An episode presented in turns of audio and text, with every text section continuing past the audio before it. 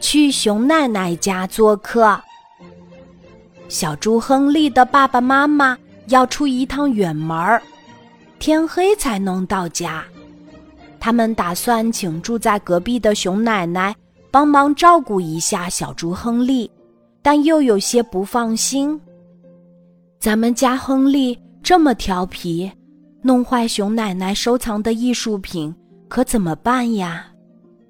小猪亨利的妈妈摇摇头，继续说：“我真担心熊奶奶会生气的，把亨利赶出来。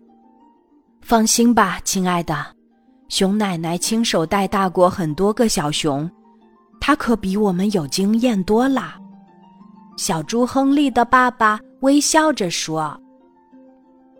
早餐过后，穿戴整齐的小猪亨利。像是一份特殊的礼物，被打包送到了隔壁熊奶奶的家。你好呀，小家伙儿！熊奶奶摘下老花眼镜，温柔地抱起小猪亨利。认识你很高兴。我不是小家伙儿。小猪亨利撅起小嘴，不高兴地说：“我有名字的，我叫小猪亨利。”哦，亨利，这真是个好听的名字。熊奶奶重新戴上老花镜，很不好意思地说：“熊奶奶年纪大了，很多字都记不起来了。你能教教我你的名字怎么写吗？”小猪亨利听到熊奶奶向自己请教问题。心里无比激动。那好吧，我来教你怎么写。小猪亨利点点头，答应了。熊奶奶把小猪亨利抱到书桌前的椅子上，然后打开抽屉，取出纸和笔。小猪亨利老师开始一笔一画的教起字来。熊奶奶真是一位认真的学生。他在纸上练习了很多遍，一遍比一遍写得好看。熊奶奶，您写这么多遍干什么呀？小猪亨利好奇地问。哦，熊奶奶怕自己很快又忘记怎么写了。熊奶奶难过的说：“我以前带大过很多个孩子，后来他们一个个长大了。”去了很远的地方生活。当他们再回来看我的时候，我竟认不出他们了。这一刻，小猪亨利觉得有些抱歉，自己刚刚真不该问那个问题。中午，熊奶奶和小猪亨利在餐桌旁开心的享用了午餐。熊奶奶问小猪亨利。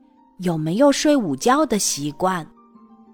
小猪亨利摇摇头说：“熊奶奶，您去午睡吧，我帮您看家，您就放心吧。”熊奶奶却打着哈欠说：“没关系，我现在也不困。”小猪亨利心里其实希望熊奶奶早点进房间去睡午觉的，因为。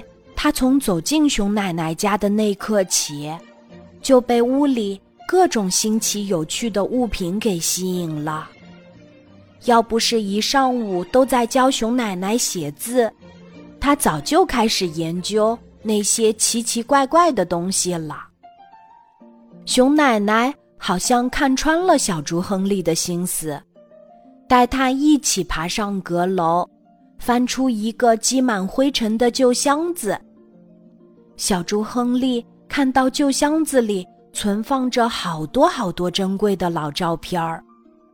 原来，熊奶奶年轻的时候是一位旅行家，她去过全世界很多很多个国家，也带回了满屋子新奇有趣的东西。小猪亨利实在太想听熊奶奶回忆每一张照片里的故事了。可熊奶奶年纪大了，记性不太好，会不会全都忘记了？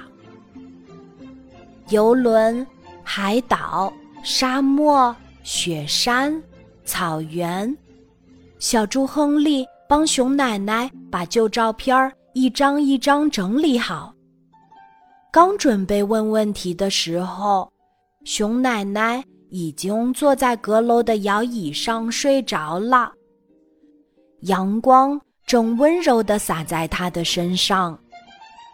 小猪亨利托着下巴，安安静静地等待着，因为他知道熊奶奶屋子里那些新奇有趣的物品，每一个都非常珍贵。